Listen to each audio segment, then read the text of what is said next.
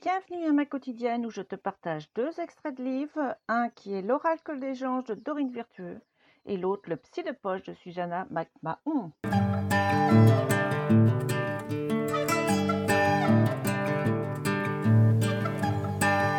Bonjour, bonjour, aujourd'hui nous sommes samedi 30 mai 2020, nous fêtons les Ferdinand, les Jeanne d'Arc, les Janine, les Juanita, les Lorraine, les Johanna et les Joanne et nous sommes le 151e jour de l'année et il reste 215 jours pour finir cette année en beauté.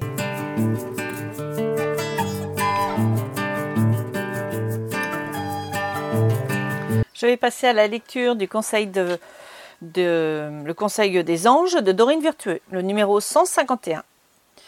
Ne vous inquiétez plus pour ceux que vous aimez. Auprès de chaque être se trouvent des anges gardiens qui veillent sur lui. Et cela est certainement vrai pour ceux que vous aimez.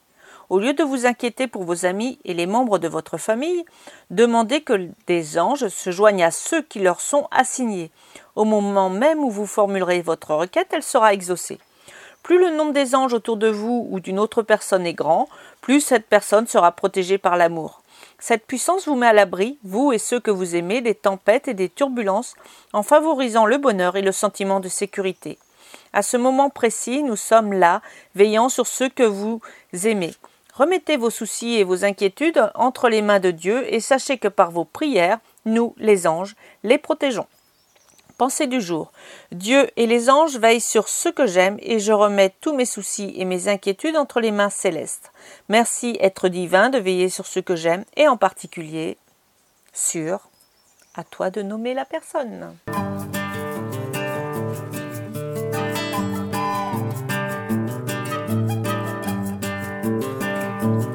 Maintenant, voici l'extrait du livre Le psy de poche de Susanna McMahon. Nous disposons tous des ressources nécessaires pour donner un sens à notre existence.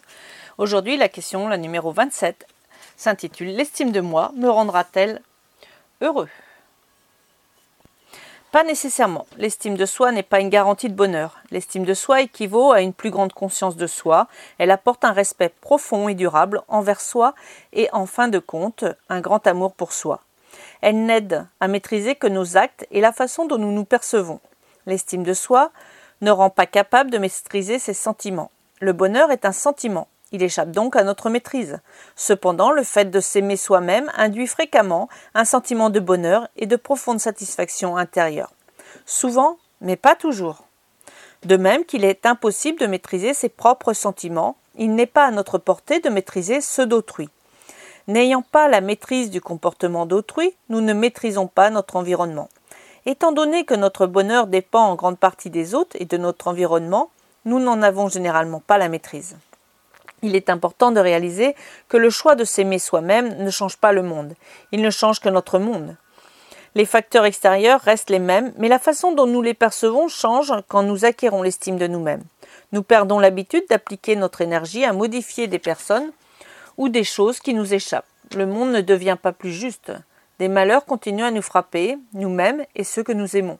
L'estime de soi n'empêche pas de ressentir les souffrances de la vie, elle aide à les surmonter. Elle n'élimine pas la tristesse, la colère, voire la peur, mais elle donne la force de se faire confiance. On sait qu'en toutes circonstances, on exprime au mieux ses talents. S'aimer soi-même signifie que, quoi qu'il arrive, on sait être présent à soi-même comme il convient, et cette certitude peut rendre heureux.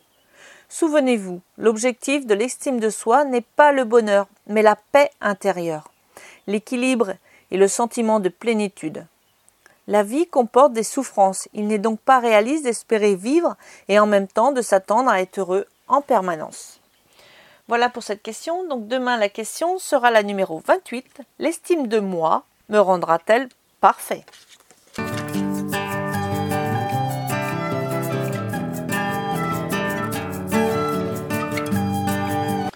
vais donc terminer euh, ces lectures euh, du jour euh, du 30 mai par la pensée numéro 151, issue du livre Petite philosophie du matin, 365 pensées positives pour être heureux tous les jours.